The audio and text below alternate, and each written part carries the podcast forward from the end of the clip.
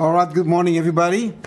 It's that time now, the time to get into the Word of God. So let's pray and uh, humble our hearts before God and open our hearts, ready in submission to the truth that He's going to reveal through His Word. Okay? Let's pray. Father, in the name of Jesus, we uh, once again we come to you with a heart full of worship and, and, and adoration to you. We submit ourselves. And Lord, we ask you that you will open the truth that is contained in your word. And uh, we want to know what you have to say for us today. And uh, fill us with your spirit, Lord. This we ask in Jesus' name. Amen. Okay, let's all go open our Bibles, whatever you have there iPhone, laptop, anything. Let's go to the book of Revelation once again. It's Revelation and uh, Revelation chapter 3. We're going to start reading from verse 7. Revelation 3, chapter 7. And to the angel of the church in Philadelphia, write the words of the Holy One, the true one who has the key of David, who opens and no one will shut, who shuts and no one opens. I know your works. Behold, I have set before you an open door which no one is able to shut. I know that you have but little power, and yet you have kept my word and have not denied my name. Behold, I will make those of the synagogue of Satan who say that they are Jews and are not, but lie. Behold, I will make them come and bow down before your feet, and they will learn that I have loved you. Because you have kept my word about patient endurance, I will keep you from the hour of trial that is coming on the whole world to try those who dwell on the earth. I am coming soon. Hold fast what you have, so that no one may seize your crown. The one who conquers, I will make him a pillar in the temple of my God Never shall he go out of it, and I will write on him the name of my God, the name of the city of my God, the New Jerusalem, which comes down from my God out of heaven, and my new name. He who has an ear, let him hear what the Spirit says to the church. Well, the passage that we've just read is the letter to the sixth, to the sixth uh, church of the seven churches in the book of Revelation. And uh, as we read the book of Revelation, especially on these, these letters to the churches, we discovered from that from uh, the start of, in the series of, of, of the book of the study of the book of Revelation is that at the time of the writing of this book, the cult of emperor worship was flourishing, especially in this area where the, the seven churches were, the area, this uh, province called Asia, which is a province of the Roman Empire. While on the one hand, the cult of emperor worship was flourishing, the church, on the other hand, was the only community who refused to succumb to the pressure to worship the emperor. Yeah. Why? Because their attitude is yes, we will render to Caesar what is Caesar's, but we will not render to Caesar what is God's. And because of that, there was going to be a showdown between the state in all its might against the church in all its fragility. So Jesus then revealed himself to John to tell him to write letters to all the seven churches in that area and to, to encourage them the, because these churches are uh, they were ill prepared, ill equipped for, for what was to come. And from the letters that John wrote to the churches, we learn that it's not the chaos that's happening in the world that will be the undoing of the church of God, or, or we, even us as a church of God, like Diane shared before, pretty much. It's not all the chaos that's happening there that will be the undoing of us as His church, but what is tolerated within the church that will be the undoing of us. Okay? So, two major themes in the book of Revelation, and that is the revelation of Jesus and the triumph of the church. And there is correlation between these two themes the revelation of Jesus and the triumph of the church. That means that the key to our survival or even our triumph as the church of God in any given situation is not seeing Jesus in the light of the situation we are in, but seeing the situation that we are in in the light of who Jesus truly is. Okay? And this is clearly seen as we read the messages to the churches, the different ways in which Jesus revealed himself to all these churches relevant to their situation and what they had to deal with. He connected who he is and what he represents specifically in context to what they are specifically facing. For example, let's look at the church of Ephesus that we've covered before. The church who had lost the very essence as the church their very essence as the church. They lost it. And Jesus revealed himself as the one who walks among the seven golden lampstands, which is a symbol of the churches, seven churches. And if they did, this church, if the church of Ephesus, if they didn't repent from their falling away from loving people the way they did at the start, which is really the essence of the church, loving people, because Jesus said, by this the world will know that you are my disciples when you love one another. They lost that. Okay? Then Jesus said, if you don't repent from that condition, he said, then I will remove the lampstand from its place, meaning that the one in charge of the church would remove their status as a church unless they repent from that unloving way. Okay? Let's look at the next church. This is still in the context of the revelation of Jesus in connect, connecting to the survival or, or triumph of the church. Okay? Smyrna, who was severely persecuted and faced imprisonment, which would involve torture and death.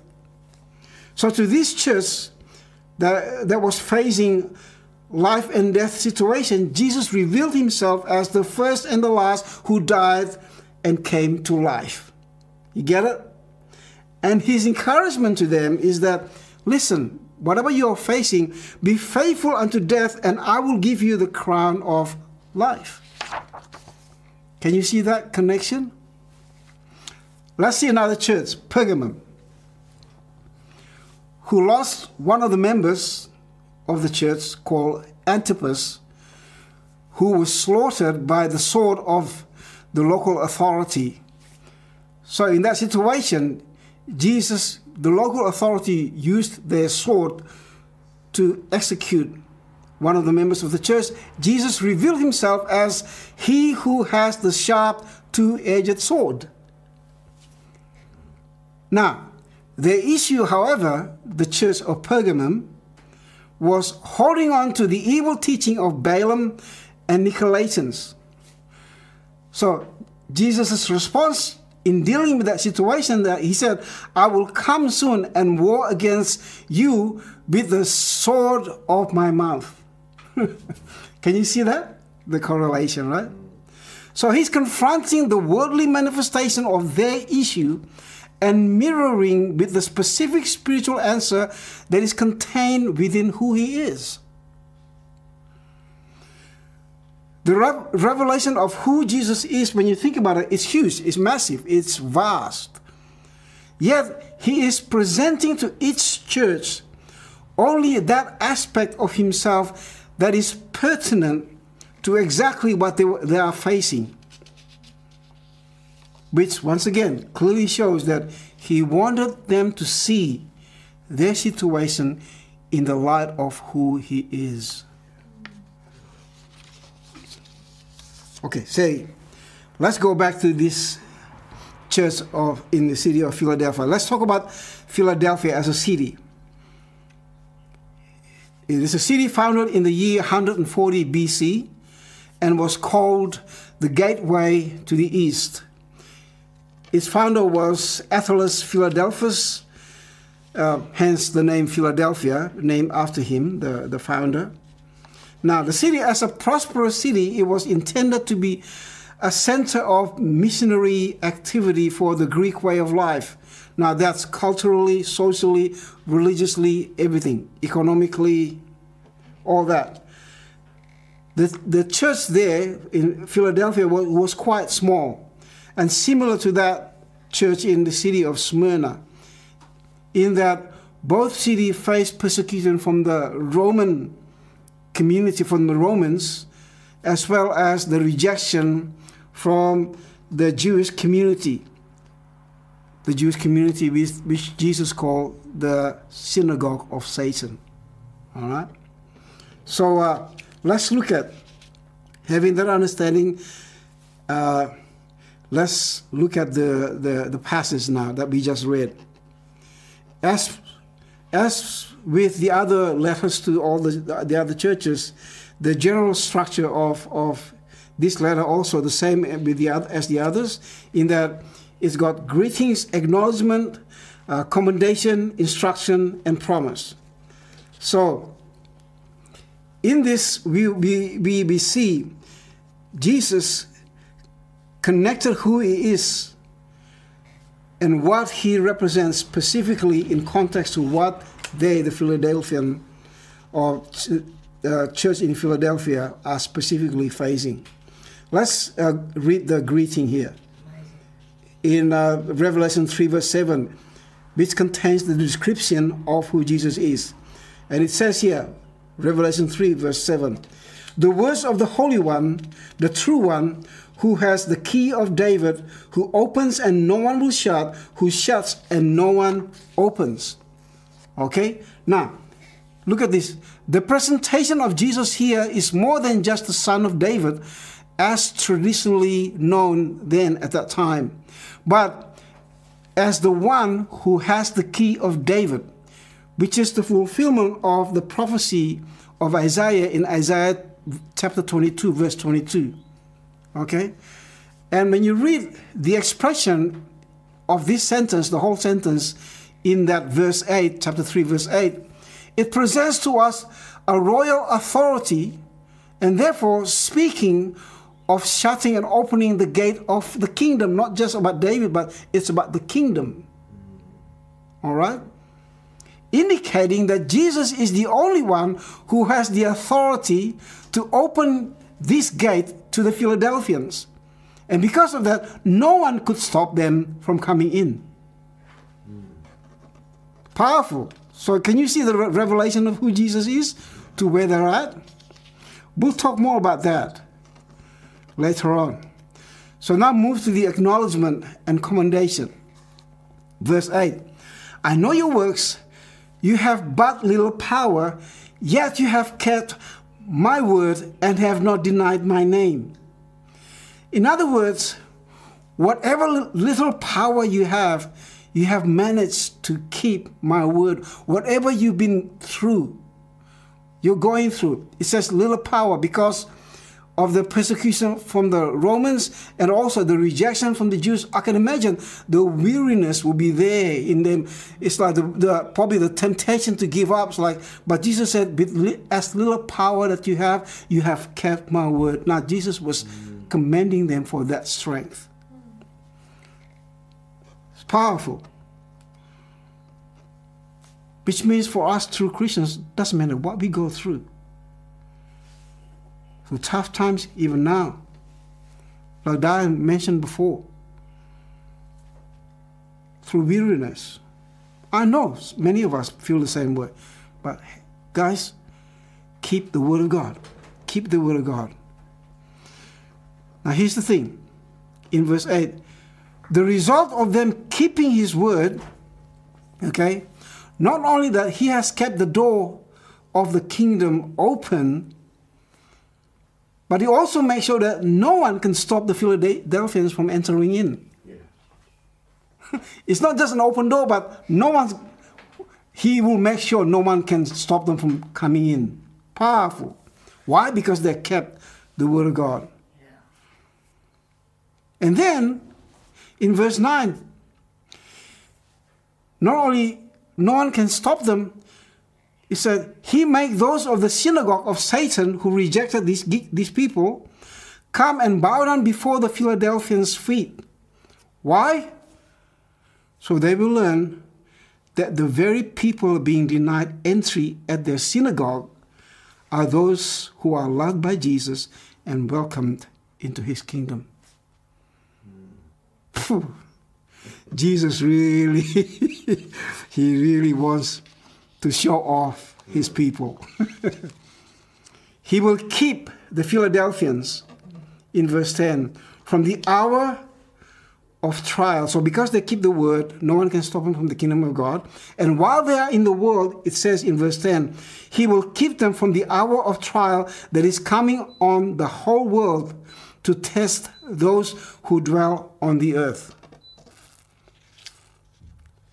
Let's just let's just focus on this verse first, okay? The reason is the reason I want to focus on this verse 10 is because many some Christians or even many Christians, especially those from the North American interpreters, see this verse as a support to their specific doctrine called the doctrine of rapture. we'll talk more about that, but I would just want to mention that in the context of this verse. And it's a doctrine which, which is which believe it's a belief that you know in the supernatural snatching away or taking away of the church from the great tribulation prior to the second coming of Jesus. Okay? So they believe that this rapture will happen before the final three and a half, or some would say seven years of great tribulation. I want to say this. This interpretation of chapter 3, verse 10, I want to say, say this nice and clearly, is the result of the classic mistake of reading into the text what you believe instead, instead of believing what you read out of the text. Okay? The next thing is one verse, one verse is not enough or it's not adequate to build a doctrine. Come on. Yeah. Now I'll give you let's let's talk about reading out of the text instead of reading into the text. Let's read this verse, okay? He said, I will keep you from the hour of trial that is coming upon the whole world to test those who dwell on the earth. It's simple. He said, I will keep you from the hour of trial that's coming upon the whole world. He did not say, I will take or snatch you away. Yeah. Come on. Yeah. And another point that I'm on, on strengthen my, my, my, my, my, uh, my, my view on this. This same John records the last moment of Jesus and his disciples the night before his crucifixion in the Gospel of John, chapter 13, all the way to chapter 17. And in chapter 16, verse 33, what did Jesus say? In the world you will have tribulation, but take heart, I have overcome the world. And further on in chapter 17, verse 15, Jesus asked his Father not to remove his disciples from the hour of trial, but to protect them through it. Yeah. Come on, guys. Yeah. So here's the thing the biggest flaw in reading rapture into this verse is that it raises the question okay, why would John in his attempt to encourage a local church going through a very tough time then, write about something so far in the future that would be unrelated to the situation they were in then. Why would he do that? Don't read into the text what you believe, but believe what you read out of the text. Okay, enough of that. Let's go to the exhortation and promise. Let's go to the exhortation and promise. Okay. He said, Hold fast what you have so that no one may seize your crown. Now, for other churches like Ephesus and, uh, and Pergamum and Thyatira that we've read, repentance is the way for them to conquer. But for this church, Jesus said, Hold fast what you have. What? Hold fast to what? The Word of God, which that's what they were doing. Okay? So, we're to go to the promise, but before we're looking into the promise, I would like to, to give you the, the setting here, all right, of these people, these Christians. Many of, okay, many, if not most of the Christians in that region were Jews, okay? They including the non Christian Jews, they were there as refugees because they, they, they, they, they, they ran away during the destruction of the temple, which is the fulfillment of the, the prophecy of Jesus. How not one stone will rest on another. And in the year 70, the Roman uh, soldiers came and annihilate the whole city of Jerusalem and the, and the temple. Okay? And this is this is what's important. When you talk about the temple, this temple was very significant to all the Jews, Christians or non-Christians. It was the very thing that traditionally brought the Jews together. That's why you know it says on the day of Pentecost, okay, it said Jews from Cyrene, from Rome, from you know, like, from all over the world came. Temple was the center, the pivotal thing for, for the, the Jews at that time. So, as a matter of fact, even after the day of Pentecost, Christians still use the temple as a place of prayer. That's why when you read about the man got healed in Acts chapter 3, it was Peter and John, they were on the way to pray and worship in the temple. So they were still using the temple, you know, for pray, uh, praise and worship. So after the destruction of the temple, the only place of prayer and worship that might somehow resemble the temple is the synagogue. Okay? However, at the time of the writing of this letter,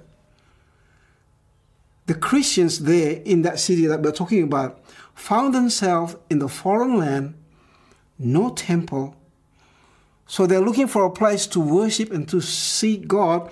Even when they went to the synagogue, they were rejected.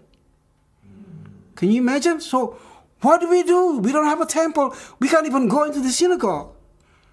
Then comes the promise. Let's read the promise here in verse 12. Amazing. The one who conquers, okay, okay, by holding on to my word, okay, I will make him a pillar in the temple. Not just you just kind of walk in, I will allow you to walk into the temple. I will make you a pillar in the temple, a significant part of the temple. Wow. The temple of my God. Never shall he go out, and I will write on him the name of my God. Okay, so there are three things, three names here. Is that the name of my God, and the name of the city of my God? this is crazy. Mm. The New Jerusalem, which comes down from, from, from my God out of heaven, and my own new name. So, in other words, what he's saying is this the name of my God as people belong to God, the name of the city of my God as citizen of the new city of God. The ones that we don't know is the name, my new name. I don't know what's going to be in mm. heaven, you know? So, I mean, just think the significance of what, what is written here is like, wow. We feel like we're, we're, we were disoriented, and yet Jesus gave this amazing promise. So, this is the conclusion, okay? You guys, you musos, just get ready. I'd like to sing that song, Your Kingdom Come. Woo! We talk about the kingdom come. I want to say this. The Word of God, the truth of the gospel, has always been a dividing force in human existence, right from the beginning. In that the gospel divides people who are perishing and people who are being saved. To those who are, be, are perishing, it says it's foolishness, but to, to those who are uh, being saved, it's the power of God. Jews or Gentile, it doesn't matter. So, so the gospel will divide people into those two groups.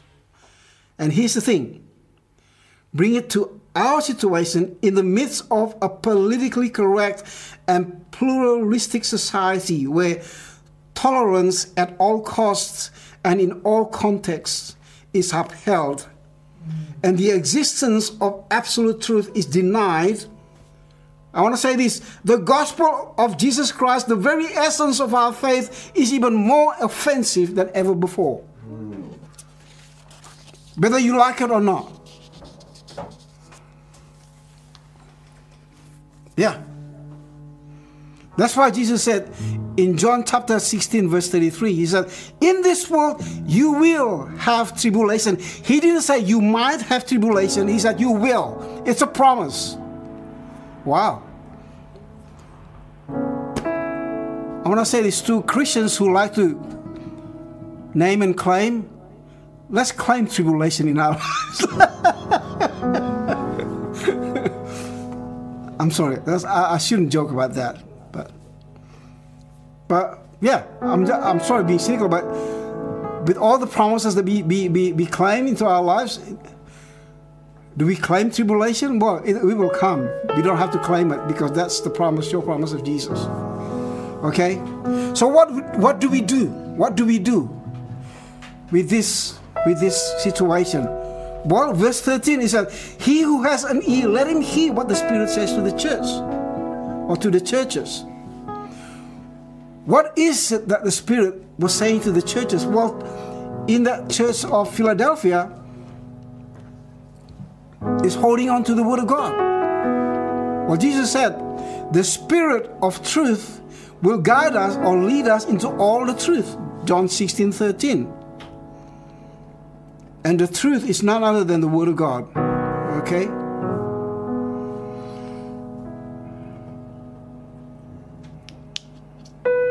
So for the Philadelphians, Jesus said, I know you have but little power, you're weary, but you have kept my word and not denied. Number one. Number two, you have kept my word. Okay? Because you have kept my word, so so here's the promise, three three four promises to, to those who keep the word of God, as we we learn from the Philadelphians. Number one, Jesus will, Jesus will open the gates of the kingdom. Okay. Number two, in verse verse 10 he will keep us through trials because of the word of god and the last thing is we will earn the crown because we hold on to the word of god the crown of life and while we endure, endure this thing, like I said before, it's seeing Jesus in the light, uh, seeing our situation in the light of who Jesus is. You want to see our situation in the light of Jesus is? How do you do that? The Word is it. There's no other way. The Word is the one that describes who Jesus is. Now you can, you can talk, you know, like some people on the multimedia. Oh, Jesus is loving and all those things. You know, how does the word define love in Jesus. It's not what you think of what love is or what Jesus is, but the word says who Jesus is. You have to keep the word. Now, when I see, say keeping the word, I'm not just saying quoting verses and chapters, but finding the truth that is contained in those verses and make quality decision to live by that truth no matter what to submit to that truth that you find in those verses. Why? Because it is the truth that will set us free. It is the truth that will preserve us and sanctify us.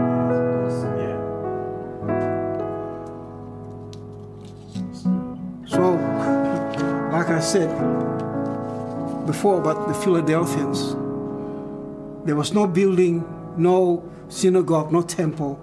God said, No, you keep my word. The temple is there. You can't see it, but it's there. You are the temple. It reminds me of 1 Peter chapter 2, verse, verse 4 to verse 5, where he said, As we come to him, the living stone, we are like living stones are being assembled together. So Melbourne Lifers, yeah.